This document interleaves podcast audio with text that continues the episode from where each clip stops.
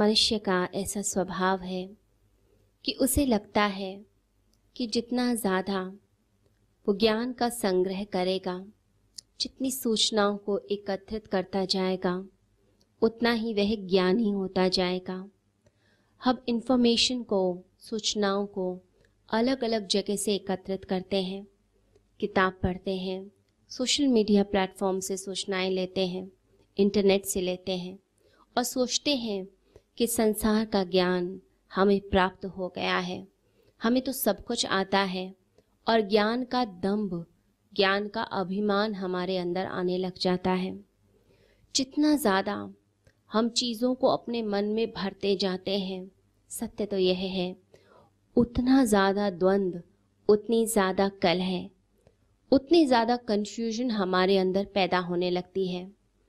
अलग अलग तरह के विचार, विरोधाभासी विचार जब मन में आने लगते हैं तो भीतर एक कलह आती है, भीतर द्वंद्व आता है, संशय आने लगते हैं। फिर क्लैरिटी नहीं आती, हम ठीक से चीज़ों को समझ नहीं पाते हैं। और जितना ज़्यादा संशय आता जाता है डाउट्स आते जाते हैं, उतना ही मनुष्य विनाश की तरफ़ जाता है।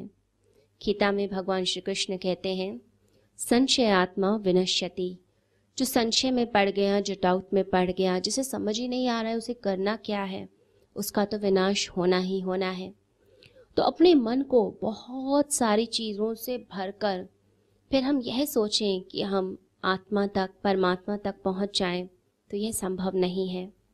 मौलुम पुत्र के बारे में कहा जाता है कि वह बहुत ही विद्वान थे, पंडित थे। जहाँ भी ज्ञान मिलता, जहाँ भी इंफॉर्मेशन मिलती, वहाँ पर पहुँच जाते वे भगवान बुद्ध के पास भी पहुँचे और उनके पास जाकर कहने लगे कि मैं अपनी भिक्षा का पात्र लेकर आया हूँ। मेरी झोली भर दो, मुझे ज्ञान दे दो।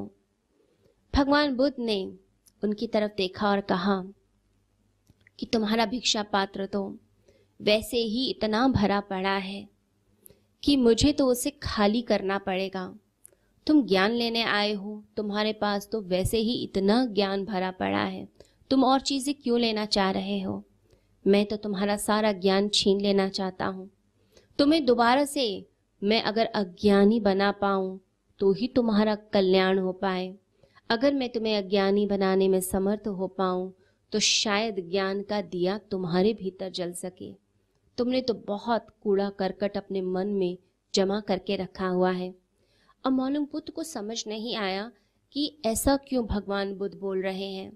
बहुत अजीब मालूम पड़ा, क्योंकि अलग अलग गुरुओं के पास गए थे और अलग अलग चीज़ें उन्हें प्राप्त होती थी।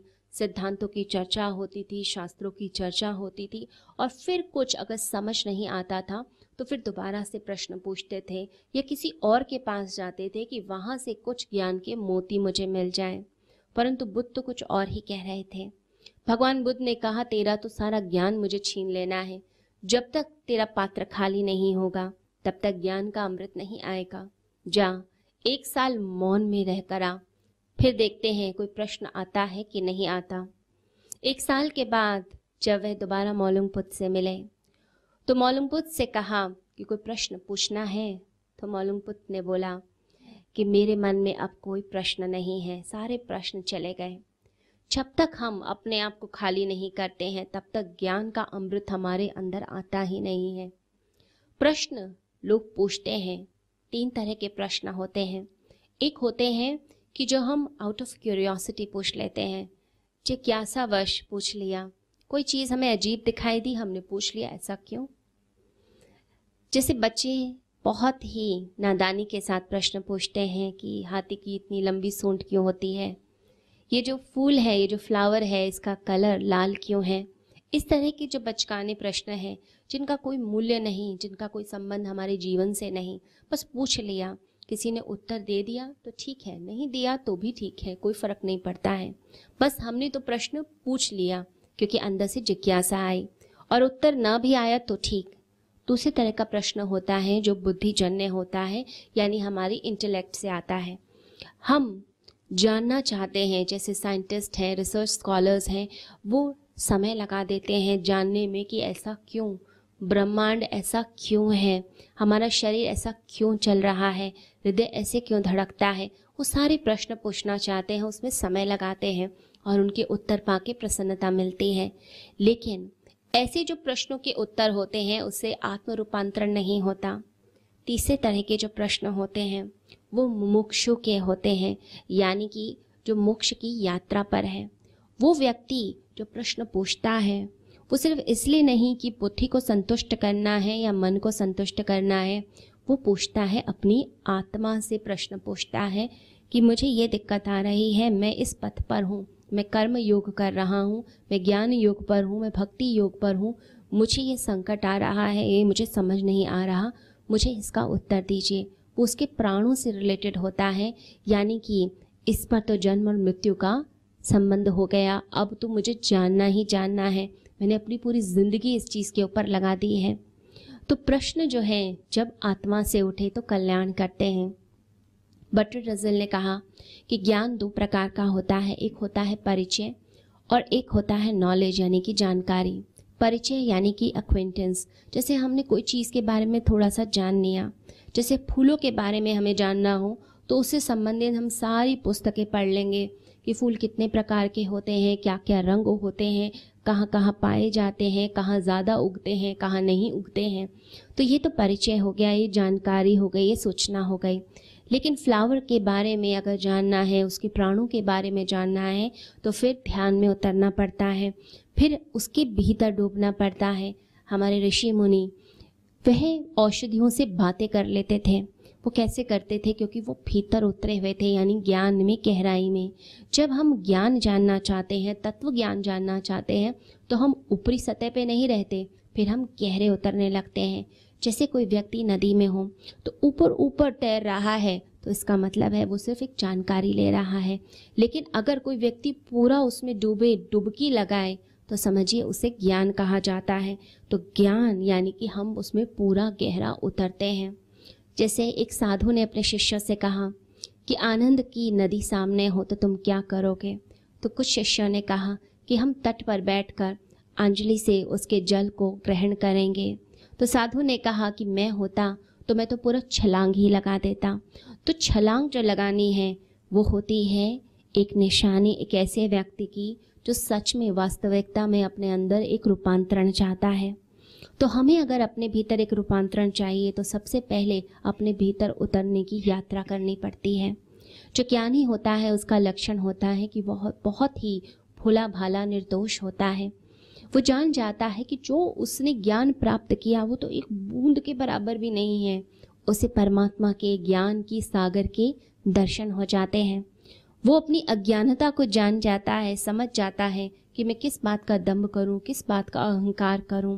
ये तो सागर है। कहते हैं सुकरात के बारे में कि मरने से पहले उसने कहा कि बच्चों के अंदर जो निर्दोषता होती है, वही ज्ञानी में होती है। जब मैं बच्चा था तो मैं सोचता था कि मुझे सब आता है। थोड़ा बड़ा हुआ, जवान हुआ तब उस समय मुझे लगा कि कुछ बातें मुझे आती हैं और कुछ बातें मुझे नहीं आती। लेकिन जैसे जैसे मैं वृद्ध होता चला गया, मुझे अपनी अज्ञानता का बोध होने लगा। सुकरात के गाँव में देवी ने घोषणा की कि सुकरात इस समय पृथ्वी पर जितने ज्ञानी हैं, उनमें से परम ज्ञानी है। उसे बहुत आता है, उसे ज्ञान है। तो गाँव के लोग जब उसके पास पहुँचे तो सुकरात ने कहा कि मैं कुछ नहीं जानता, मैं अज्ञानी हूँ। तो वापस गाँव के लोग पहुँचे देवी के पास कि सुकरात से हम पूछ कर आए हैं, आपने तो कहा था वो परम ज्ञानी है, वो तो खुद कहता है कि मुझे कुछ नहीं आता, मैं तो अज्ञानी हूँ। तब देवी ने कहा, जो परम ज्ञान को उपलब्ध हो जाते हैं, उन्हें अपनी अज्ञानता का बोध हो जाता है। इसलिए कहती हूँ कि सुकरात परम ज्ञानी है।